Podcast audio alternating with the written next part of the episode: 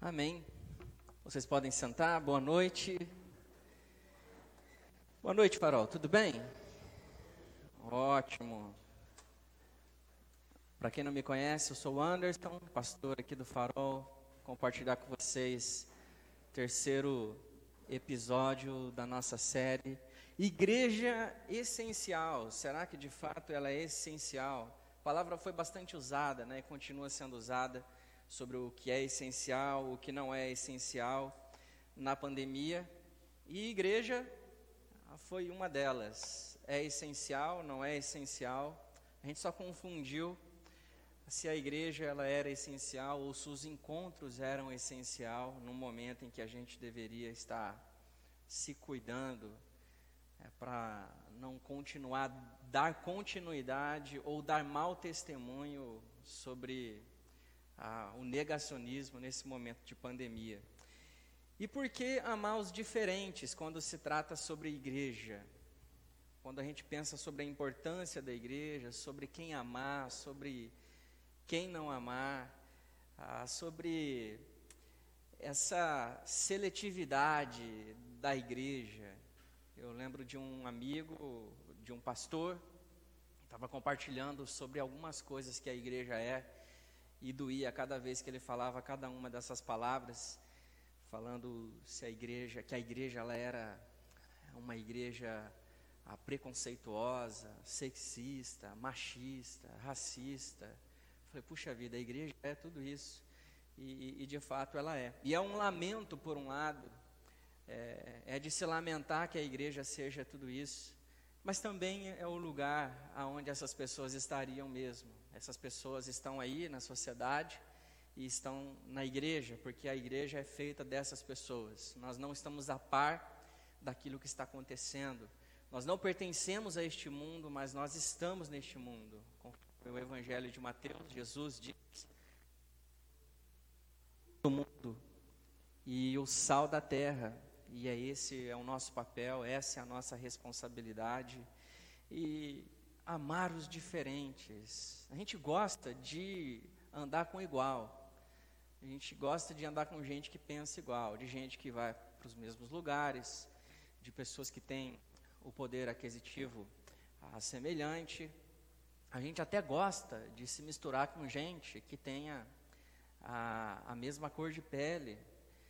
A gente gosta de gente que se veste do mesmo jeito, gente que veste a mesma cor de roupa. Né? O farol tem uma cultura de, de preto, né? de andar de, de preto. Hoje eu não vim com nada de preto, só a meia hoje. A gente quebrar um pouco a cultura da roupa preta. Ah, mas a gente gosta de coisa que, de, que é igual, de gente que é igual a gente, de gente que faz o mesmo curso. A gente gosta de se juntar com as pessoas pelas suas semelhanças e não pelas suas diferenças. É verdade isso ou não é? Né, a gente gosta de sentar numa roda, de chamar para a cafeteria quem gosta de café. Verdade? A gente não vai chamar gente que não gosta de café para uma cafeteria. A gente vai chamar para um outro lugar ou a gente não vai chamar. Porque não gosta de café, não serve para sentar à mesa comigo. Nós somos bastante seletivos, né? Bastante duros com as pessoas. E aí tem também o grupo do café com açúcar e do café sem açúcar. E aquele que toma o café sem açúcar se sente melhor do que aquele que toma com açúcar. E a gente não se mistura. E a gente leva isso aí para mais adiante. Para aqueles que gostam de tal partido, de tal político, e para aqueles que gostam de tal partido e político. E se é assim, então aí a gente não se mistura gente não se mistura, a gente não conversa, a gente não dialoga. Ah, e a placa da igreja também ela é muito importante. Porque se você é de determinada igreja, se você acredita em, em tantos pontos teológicos, ou alguns pontos teológicos que divergem do meu, a gente não serve para participar da mesma mesa, a gente não pode conversar, a gente não pode dialogar. É, a opção sexual, então, para a igreja, é, sem chance. A gente não, não, dialoga com gente que tem opção sexual que diverge. Eu não estou falando de princípios e valores, mas é diferente do que você pensa. É completamente diferente. E aí então a gente não dialoga, a gente não conversa. Então, a maneira mais rápida e eficiente de você construir, de você edificar uma igreja, é você ser bastante seletivo. Você escolhe o público, e você sabe exatamente o, o público, o segmento, você estuda tudo sobre ele, e você, como um mercado, você oferece exatamente o produto que esse público precisa a, a receber. E esse produto ele vai chamar a atenção desse grupo. Então, às vezes isso é a música. E ai dos irmãos, a parte dos irmãos que gostar da música diferente ah, daquela que a igreja tocou nos seus primeiros anos. Então, é, é fácil, a gente segmenta, porque fica mais fácil, a gente separa para conquistar, e a igreja ela faz muito isso. E quando eu falo da igreja, eu falo de mim, eu falo de você.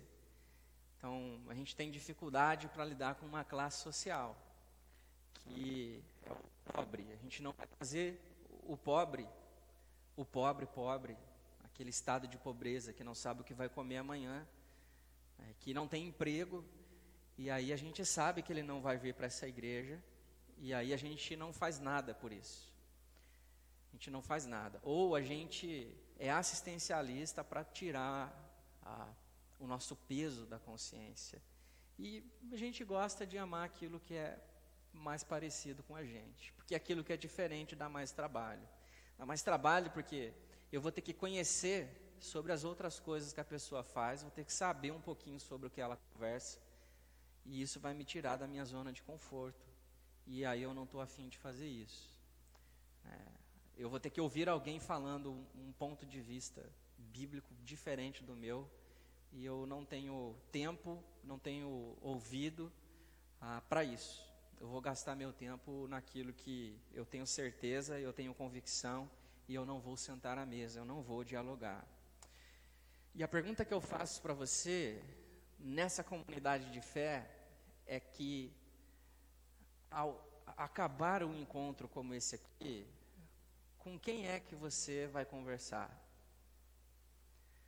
Quando você sai na segunda-feira pela manhã, você inicia a sua semana aí de trabalho, sua jornada de trabalho para aqueles que começaram ou começarão na segunda, com quem é que você se junta? Da onde é que, que parte esse ajuntamento, esse, relacionamento, a relação? é um amor, é uma relação compartilhada entre diversidade ah, ou no que? Tem unidade na diversidade, como é que funciona isso? Nós precisamos lembrar que igreja, uma comunidade de fé, um ajuntamento, é um ajuntamento de gente diferente. É uma comunidade de gente pecadora. Nisso nós somos iguais mas nós somos diferentes. Alguns dos nossos pecados são semelhantes, mas são todos pecados. Todos pecadores. A igreja é esse ambiente. Mesmo que numa perspectiva superficial, os doze discípulos de Jesus são basicamente os mesmos. Eles eram homens judeus. Vários deles trabalhavam com pesca, eles eram pescadores antes de Jesus e é isso que a gente vê. A gente lembra de Jesus chamando pescadores. No geral, a gente lembra disso. Sobre os outros, a gente não tem muita informação sobre o que eles faziam. Mas a gente sabe, em especial, de Mateus. Mateus, ele estava sentado, de acordo com o Evangelho de Mateus 9, 9, ele estava coletando impostos. Quando Jesus o chama, ele estava coletando impostos. E era gente muito difícil de lidar. Era gente muito difícil de se relacionar. A gente pode não prestar muita atenção a esse detalhe, mas Mateus sabia que era importante. Sabia que era importante o seu relacionamento com Jesus, para ele romper aquelas barreiras relacionais. Sabia que era essencial a sua relação com Jesus, para ele ser aceito por outro grupo além daquele grupo que ele se relacionava, de gente corrupta, de gente rejeitada. Podemos não prestar muita atenção nesse detalhe, mas ele sabia que Jesus ia transformar aquela realidade, relacionamento. Ele ia romper com aquela realidade. Eu vou trocar de microfone para que isso não fique nos interrompendo. Agora, obrigado, Chico. O Chico estava muito mais preparado do que eu.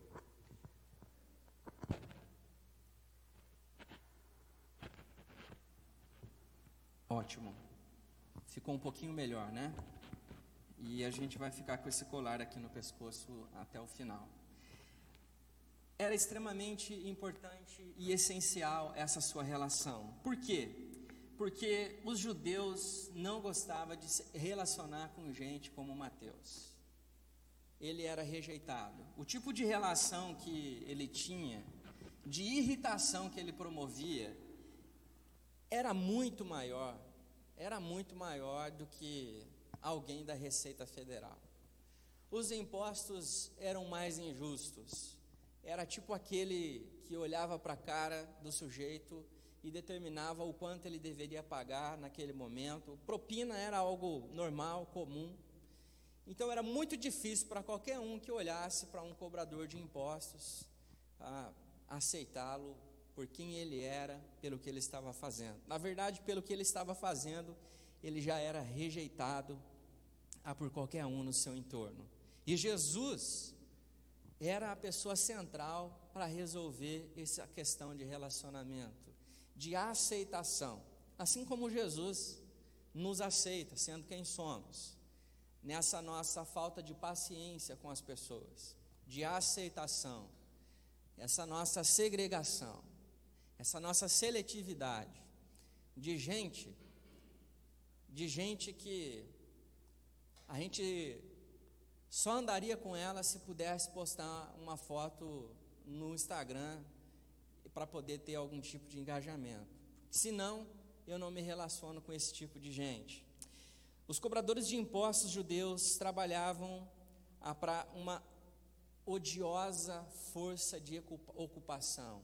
Eles promoviam, além de cobrar impostos que eram exacerbados, eles também promovia um tipo de corrupção, um tipo de ocupação que oprimia ainda mais aquela sociedade e que tornava eles ainda mais odiados. O dinheiro que eles coletavam alimentava e abastecia os soldados romanos que governavam ah, com força, com brutalidade, com desigualdade, com ignorância. É, algo que se assemelha aí aos nossos dias. Então, ao chamar Mateus, Jesus ele irritou os fariseus. Jesus irritou muita gente. E no Evangelho de Mateus, no capítulo 9, versículo 11 a 13, quando os fariseus viram isso, perguntaram aos discípulos: por que o seu mestre come com cobradores de impostos e pecadores? Será que vocês podem explicar isso? Aonde que o seu mestre, o seu rabino, ele vai com esse tipo de postura? Aonde ele quer chegar? Jesus ouviu o que disseram e respondeu: as pessoas saudáveis não precisam de médico, mas sim os doentes. E acrescentou: agora vão e aprendam o significado dessa passagem das Escrituras.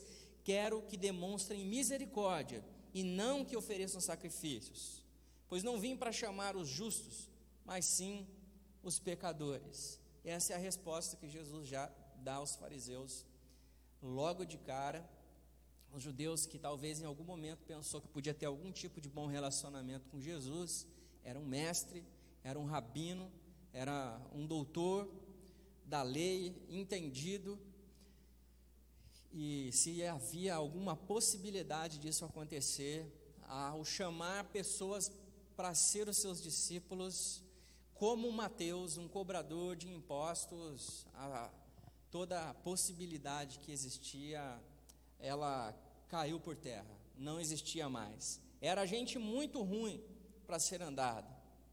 Muitos hoje, dentro e fora da igreja, partilham dessa confusão dos fariseus. A igreja não é para pessoas com visão política correta, ok? Para lá do A, para lá do B. A igreja não é para pessoas bem dotadas. A igreja não é para pessoas que olham, pensam e falam como eu, exatamente como eu. Se pensa diferente, então a gente não, não pode dialogar.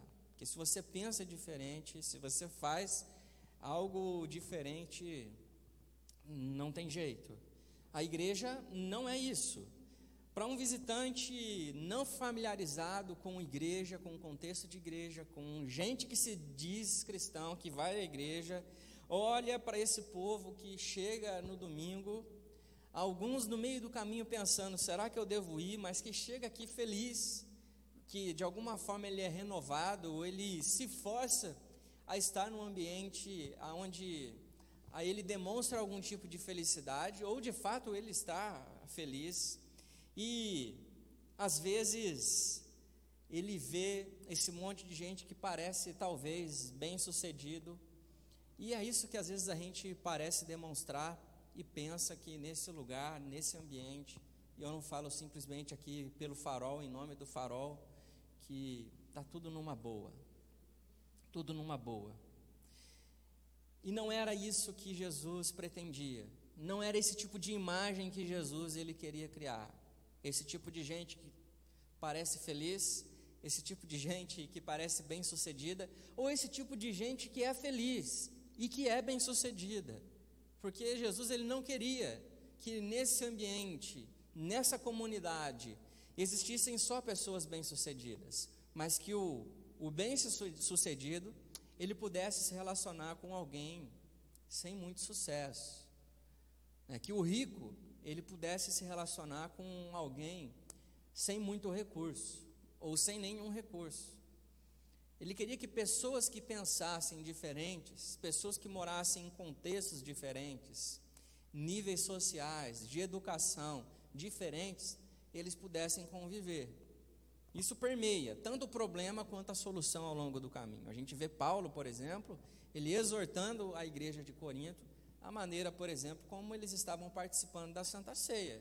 Olha, eu preciso explicar para vocês que aquele que tiver fome come em casa, que aqui não é lugar de vocês fazerem isso, que além de vocês estar, estarem vindo para esse ambiente que é sacro, que é, é feito em memória do Senhor, Além de vocês usarem esse ambiente para matar a fome de vocês, vocês estão deixando os pobres de fora, as viúvas de fora. Então, o problema e a solução, ela perdura. Ela vai se arrastando ao longo da história. E não é isso que Jesus queria. Não foi para isso que Jesus veio. Não foi para isso que o Verbo se tornou carne. Não foi para isso que Deus emerge na história. Emergiu na história. Não foi para isso foi para algo diferente, algo diferente do que essa tendência seletiva que existe no nosso coração. É só os pecadores que vão à igreja, é só gente pecadora. Talvez você seja um que relutou por tempos, dizendo: Olha, eu preciso abandonar algumas coisas, algumas práticas para poder ir para a igreja.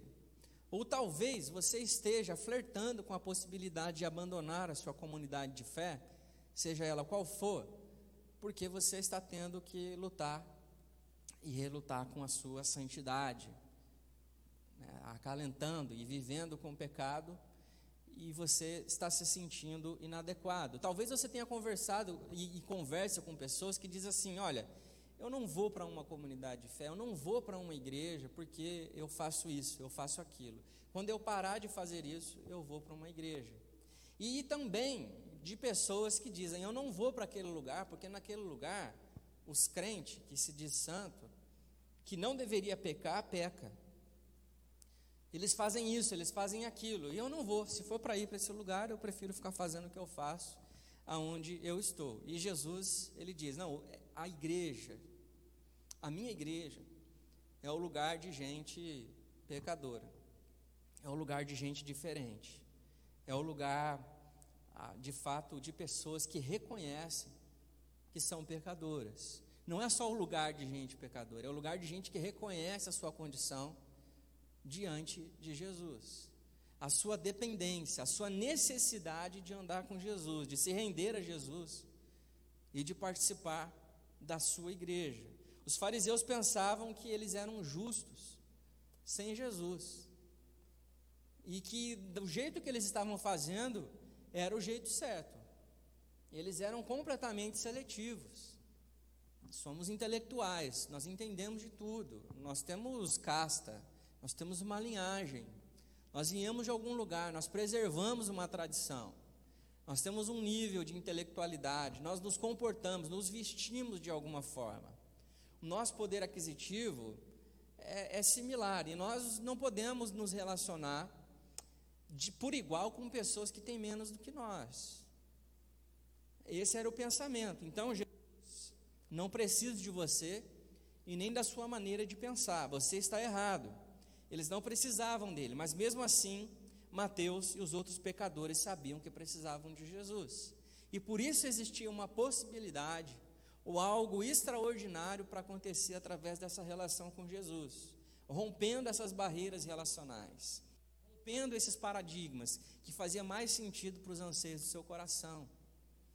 Muito mais sentido do que aquela segregação, aquela separação, aquele preconceito. Eles estavam envergonhados do seu passado, cheios de culpa pelo que eles tinham feito e pelo que eles deveriam ter feito e, portanto, a sua relação com Jesus, se render àquilo que Jesus estava dizendo ao mestre fazia muito mais sentido para a sua condição interior e exterior. O seu amor era diferente de tudo aquilo que eles haviam experimentado até aquele momento. Não era só uma decisão de andar com Jesus, porque tinha algo diferente, mas era algo que partia de Jesus, o amor por gente como eles, o amor por gente como eu e você. Às vezes a gente julga as pessoas por alguns erros, por alguns tombos, sem olhar para a nossa condição. A gente fecha os nossos olhos para aquilo que nós vivemos, estamos vivendo, ou para aquilo que vivemos, para, por aquilo que praticamos no passado, e julgamos as pessoas nesse espaço de tempo, por toda a vida, por aquilo que ele fez, que ela fez. E Jesus ele faz algo completamente diferente. Por isso eles se constrangeram e entendiam que é com Ele que eu quero caminhar. Faz sentido, porque Ele não olha para a minha vida. Ele não olha para esse monte de coisa de errado que eu fiz. Ele me chama para participar com Ele. Não só para participar com Ele, de estar com Ele, mas de viver isso, de transbordar este amor para outros. Assim como a mim e a você, a nós. Essa experiência de transbordar aquilo que nós recebemos de Jesus. Então nós não podemos agir de outra, maneira, de outra maneira como comunidade de fé que não seja essa. Essa de amar como nós somos amados, de perdoar como nós somos perdoados.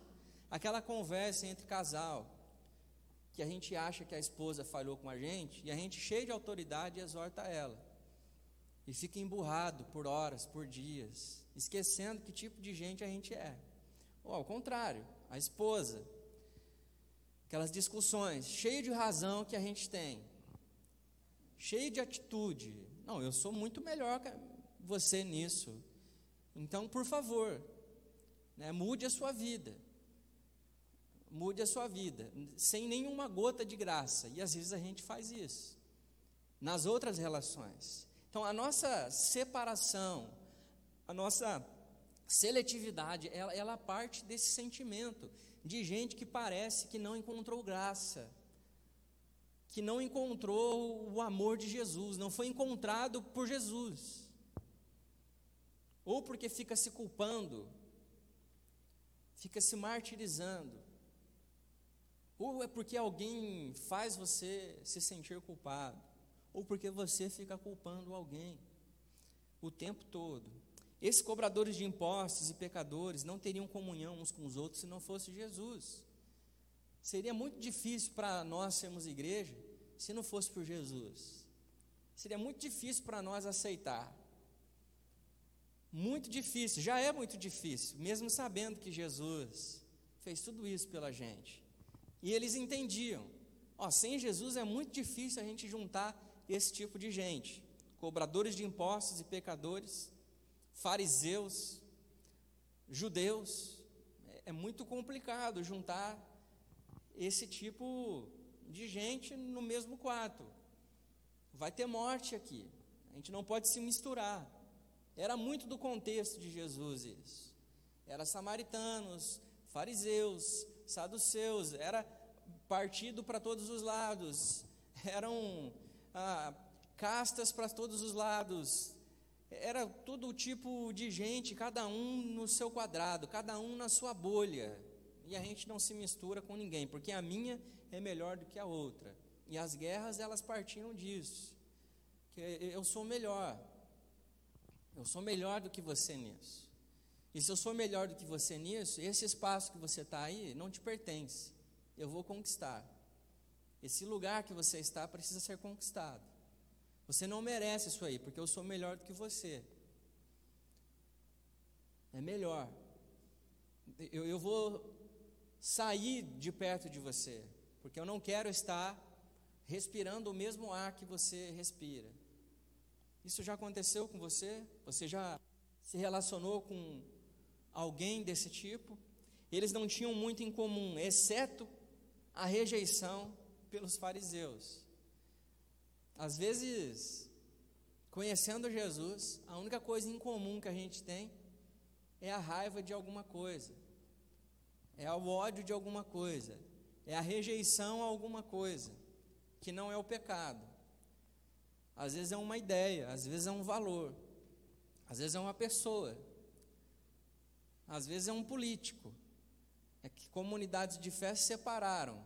Uma apoia um político, outra apoia outro político e aqui não apoia político nenhum, ela se acha melhor do que aquela que apoia o político A, do que aquela que apoia o político B, que é o caso do farol. A gente não apoia político nenhum, mas isso não nos faz melhor do que nenhuma e nem outra. Mas a tentação para se sentir melhor do que o outro é muito grande. É muito grande. Esse lado, essa guerra de lado. Jesus ele reuniu essas pessoas esses inimigos para que eles se tornassem amigos. Amigos naturais e aliados, é coisa que só Jesus pode fazer. Porque às vezes crescemos inclinados a rejeitar alguma coisa ou alguém. É uma história que é contada para nós sobre alguma coisa ou alguém, uma ideia, um lugar, que transforma num paradigma, que se transforma numa cosmovisão. Então, a maneira como eu olho para aquela pessoa, ela está cheia de preconceitos. Eu já defini quem aquela pessoa é baseado naquilo que eu ouvi. Eu já sei o que esperar de tal pessoa. Eu já sei o que esperar de tal lugar por aquilo que eu ouvi. Mas Jesus, ele transforma, ele transforma na história, ele transforma na vida daqueles discípulos e continua transformando a nós. Porque é para isso que ele nos chamou. Para o mesmo grupo de doze discípulos, Jesus também chamou um homem chamado Simão, a quem todos conheciam como Zelote. E esse partido dos Zelotes estavam trabalhando de uma maneira muito grande para derrubar a ocupação romana. Então, como é que eu vou conversar com o Mateus? Que tipo de conversa vai ter comigo? Porque eu, Simão, que estou lutando para derrubar a esse grupo, essa ocupação, como é que eu vou conversar com Mateus que financia isso? Eu posso comer junto com ele, Jesus?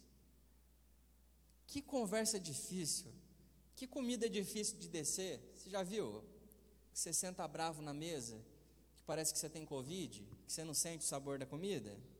Desce rasgando, você não vê a hora de terminar aquele prato para você sair da mesa? Ou só aconteceu comigo isso? Às vezes acontece em casa, né? A gente quer comer rápido, quer comer rápido para não ter que enfrentar uma situação, para não ter que resolver um problema. E aí está Simão, Mateus, junto com outros diferentes à mesa, e ele precisa se render, porque aquilo que está fazendo diferença na vida deles, naquela circunstância, não é o que eles fazem, não são coisas, não são partidos, não são ideias exatamente. É uma pessoa. E essa pessoa é Jesus. É Jesus. É isso que está fazendo diferença, é isso que está transformando aquelas ações. É isso que deve transformar as nossas comunidades. É isso que faz com que as relações se tornem aceitáveis. É isso que faz com que eu e você aceite alguém diferente. É por isso que nessa comunidade de fé, a gente não fica brigando sobre pontos de vistas teológicos, bandeiras, bandeiras exatamente, que fiquem nos separando, fiquem nos colocando em opostos, que faça com que eu e você ande em lados diferentes da rua. Nós estamos unidos por aquilo que Cristo fez, nós estamos unidos pelo lugar onde cremos que iremos ao crer e se render a Ele. Por crermos que sem essa relação, sem essa pessoa e sem este lugar, nós teremos outro destino que é o inferno. Que existe uma coisa chamada pecado, que Jesus morreu por nós. Ele veio ao nosso encontro, nos resgatou. Ele vai voltar, vai levar a sua igreja, a sua noiva. Nós estamos unidos por isso, por uma mensagem de arrependimento, de uma boa notícia, de que nós não precisamos mais viver na situação que nós estamos vivendo, porque existe uma boa nova. O reino de Deus é chegado, o rei chegou. Ele reina. O pecado não tem mais poder sobre nós. E é essa mensagem que nos leva que nos impulsiona, que nos une. E não algo diferente disso. Nós não somos uma comunidade de pessoas que se junta para ficar discutindo política, para ficar discutindo a cor das coisas. Especificamente tratando simplesmente sobre problemas sociais. Se isso não parte daquilo que o Evangelho tem feito em nós. Não é por isso e era a mesma coisa naquela mesa.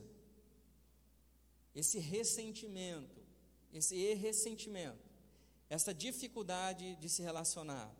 Imagine que mesa, imagine que desafio, imagine que milagre não estava acontecendo.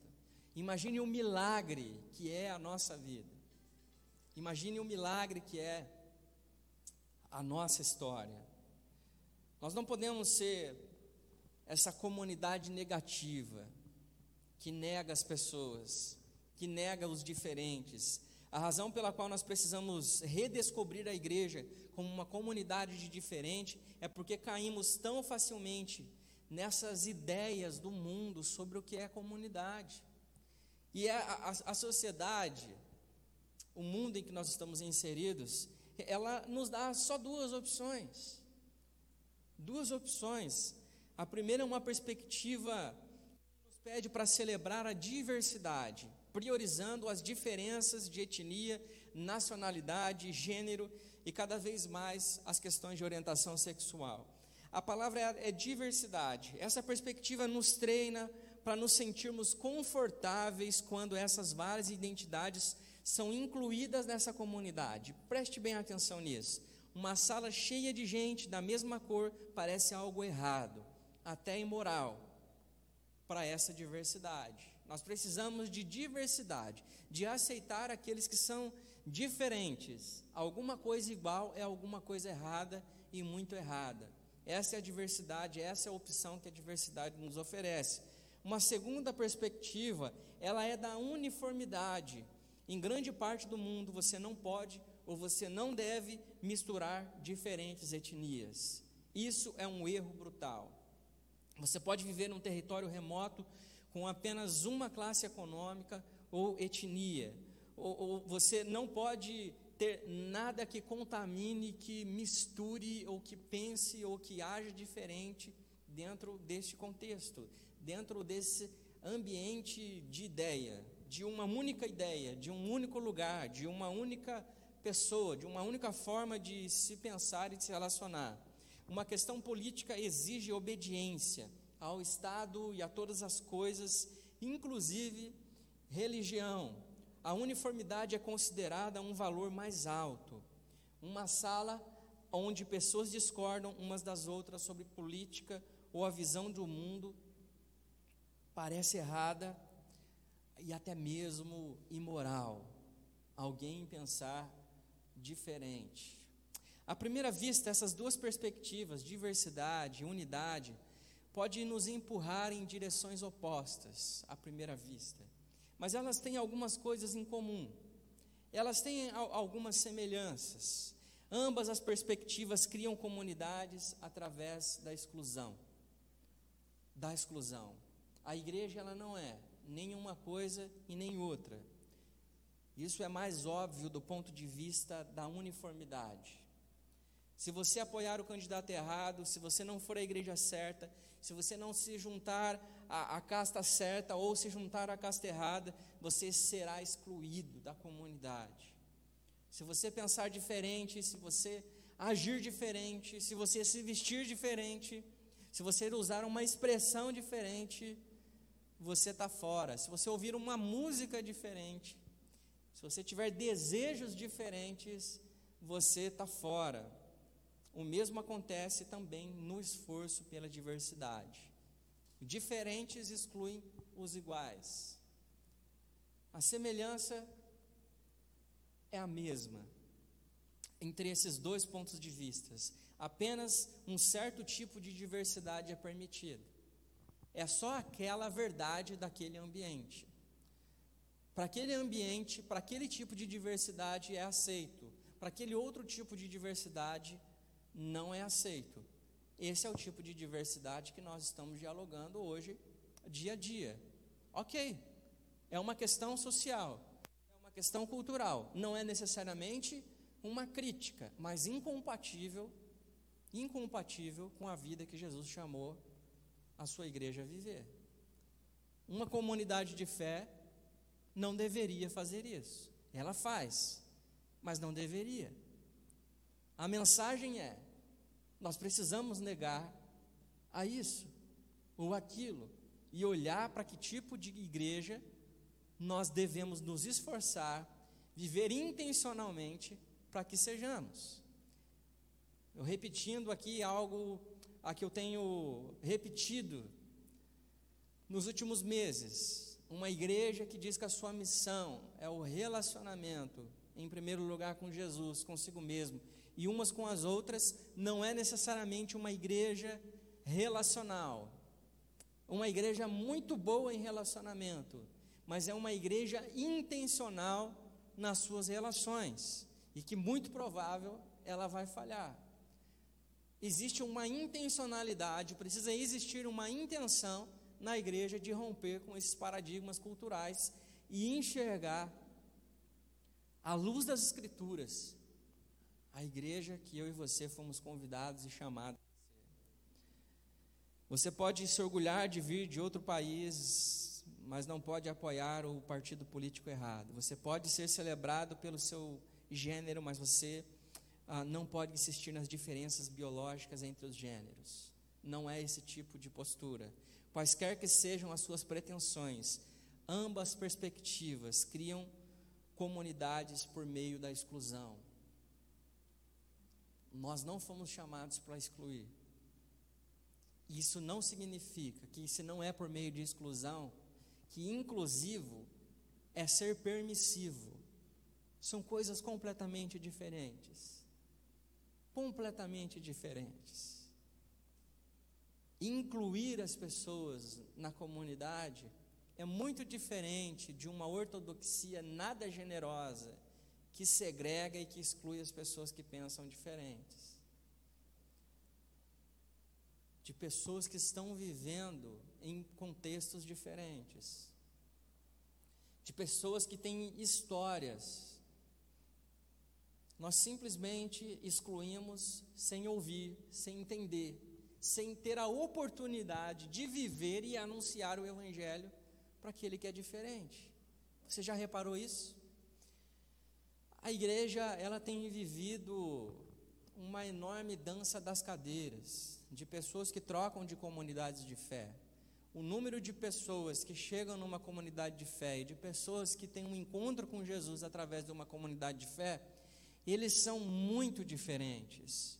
É muito maior o número de pessoas que saem de uma comunidade de fé e vai para outra.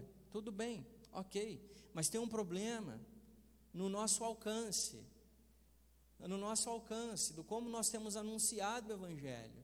Nós estamos trocando de lugares apenas para que as nossas ideias ela encontre algum eco, ela encontre algum respaldo. Tudo bem, mas nós precisamos olhar, parar um pouquinho e pensar que essa, essa nossa construção comunitária, ela tem colocado pessoas de fora.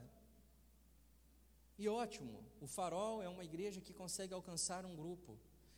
E outras comunidades conseguem alcançar outros grupos, outras classes, um outro contexto, uma outra região.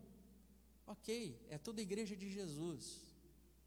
Mas ainda existe um pensamento de que tal comunidade ela está errada porque ela faz diferente de mim.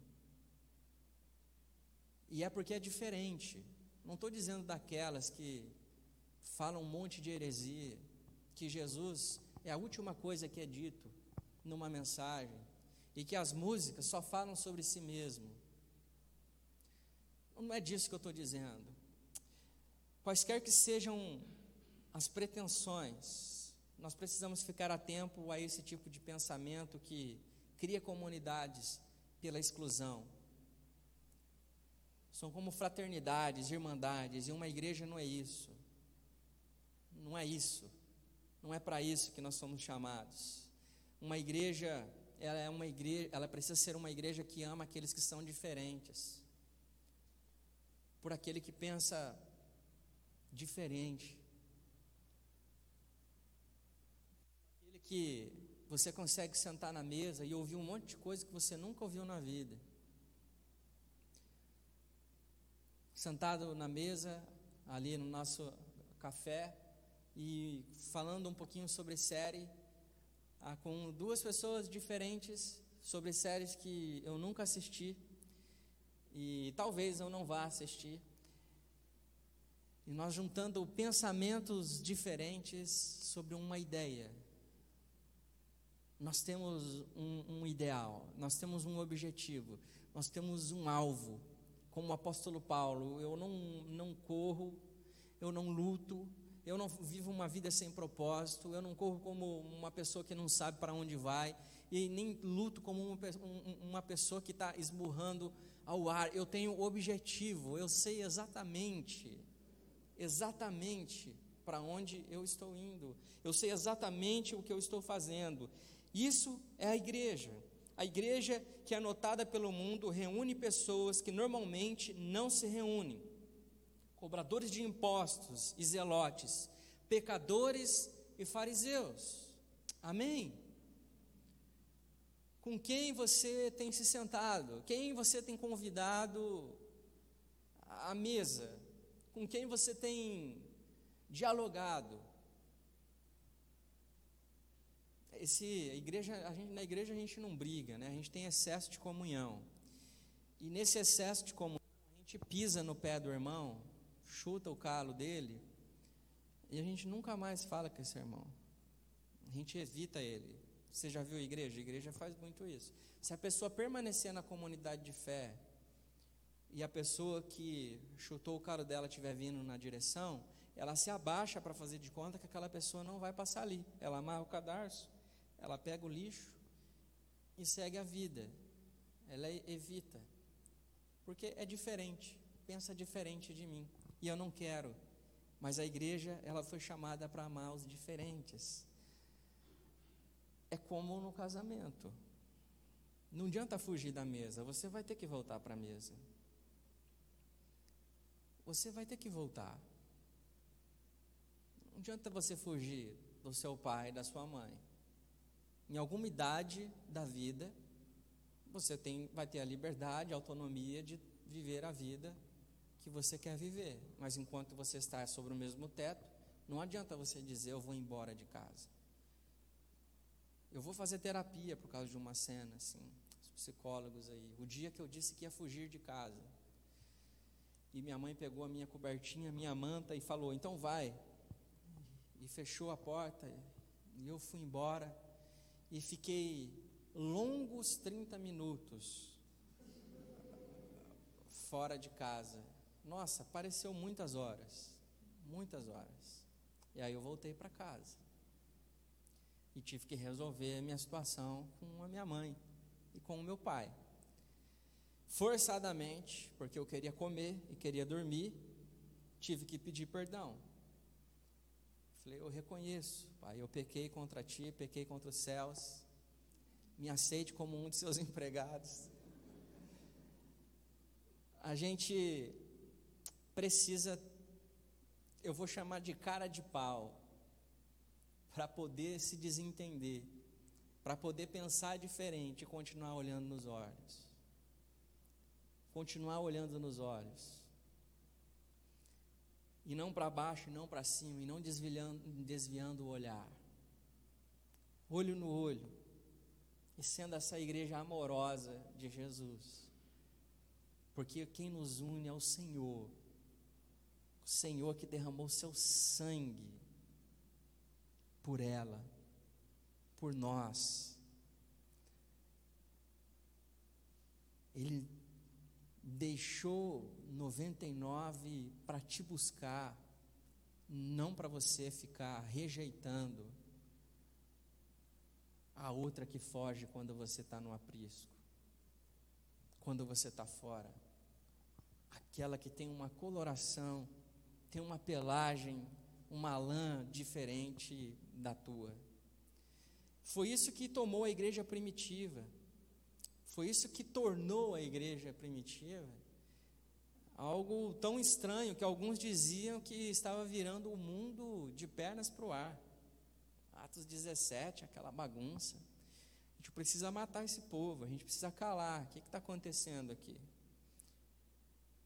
O que está acontecendo? Eu, eu, antes eu cobrava imposto do João, que morava na rua 5, e muito alto pelo número de propriedades que ele tinha. Agora diminuiu, porque eu estou sabendo que ele dividiu as suas propriedades. Antes tinham pessoas nos semáforos da cidade, das ruas de Jerusalém e da redondeza, e pedindo comida, não tinham o que comer. Agora você anda pelas ruas, elas estão comendo na mesa. Tem uma coisa muito estranha, eles estão perdoando uns aos outros, estão perdoando dívidas.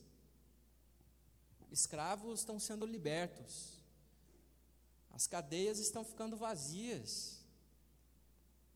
Tem alguma coisa muito errada acontecendo aqui. A gente precisa perseguir esse povo, a gente precisa matar esse povo. O, cristi o, o cristianismo era excepcionalmente atraente para pessoas de todo o Império Romano, porque Jesus uniu pessoas que normalmente elas não se relacionavam escravos e homens livres estavam indo para o mesmo lugar, estavam comendo na mesma casa, pobres e ricos, judeus e gentios. Imagine o que não aconteceu naquele lugar. Imagine se a igreja de Jesus, que se reúne em Olinda, no Recife, em Pernambuco, no Brasil, estivesse aceitando aqueles que pensam diferentes, de fato se não fosse essa comunidade de gente igual, de gente que pensa igual, de gente que não pode conversar com gente que vota no político A e que vota no político B. Né? Gente que entregam as suas paixões a algumas coisas e não a pessoas. Imagine a transformação, porque a igreja é uma igreja que ama os diferentes. E essa comunidade é construída sobre o amor mútuo e a crença de Jesus Cristo. Como o apóstolo Paulo exortou em Efésios 4, de 1 a 6. Portanto, como prisioneiros no Senhor, suplico-lhes que vivam de modo digno do chamado que receberam. Sejam sempre humildes e amáveis, tolerando pacientemente uns aos outros em amor. Façam todo o possível para se manterem unidos no espírito, ligados pelo vínculo da paz, pois há um só corpo, um só espírito, assim como vocês foram chamados Assim como vocês foram chamados para uma só esperança, há um só Senhor, uma só fé, um só batismo, um só Deus e Pai de tudo, o qual está sobre todos, em todos e vive por meio de todos. É uma única coisa para um monte de gente diferente, é um único Cristo, um único Espírito, um único batismo para esse monte de gente diferente. Um monte de gente diferente. O corpo de Cristo é uma comunhão de diferentes. Não somos iguais e precisamos ainda assim uns dos outros. Graças a Deus, a gente não é igual. Graças a Deus. O que seria de mim se tivesse outro de mim? Imagine só. Imagine dois de você. Pergunta para sua esposa pergunta para sua mãe se ela quer dois de você. Se ela aguenta. Só, no, só em Jesus mesmo. É só em Jesus. Para que você possa viver essa semana, você possa refletir e praticar. Honre as pessoas cujas as habilidades elas são diferentes das suas. Porque nem a habilidade das pessoas diferentes da nossa são aceitas. Dificuldade para aceitar que outras pessoas são boas em áreas que você não é, que a gente não é. Espere todas as coisas em amor, mantenha a unidade do Espírito pelo vínculo da paz. É isso que o apóstolo Paulo diz. Que a paz de Cristo seja juiz no nosso coração. Respeite o zelote, o cobrador de impostos, sentado ao seu lado. Não exatamente agora, tá? É chamado de zelote aí, de pessoa do teu lado aí, não. De cobrador de impostos. Mas, mas respeite essa gente difícil de engolir. Você quer encontrar uma igreja que chame a atenção deste mundo? Encontre uma igreja que seja mais parecida com aquilo que está por vir, com o mundo vindouro. Encontre esse lugar. E isso aqui não tem a ver com uma igreja que se encaixe nas suas próprias demandas, mas uma igreja que se encaixe com aquilo que a Bíblia está dizendo. Amém? Você pode ficar em pé?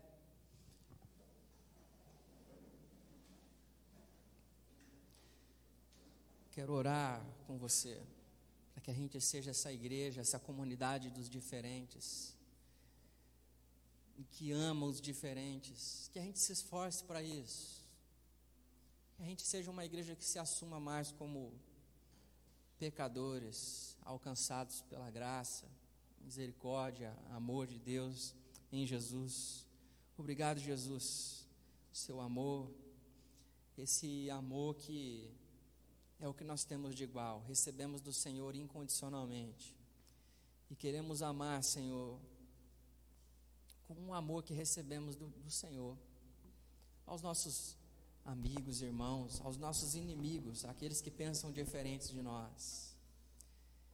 Que a gente, ao receber esse amor de Ti, sejamos constrangidos diariamente para não se esquecer que aquilo que recebemos de Ti a riqueza que recebemos do Senhor não é para nós, não é nossa, é para ser compartilhada. Que o seu nome seja glorificado, Pai, que pessoas sejam abençoadas e edificadas através daquilo que o Senhor fez por nós. O Senhor nos espera num grande banquete, uma grande mesa de gente diferente, pecadores que foram alcançados por Ti, em nome de Jesus. Deus abençoe vocês. Tenham uma boa semana. Fique um pouquinho mais, tome um café. Conheça pessoas. Deus abençoe.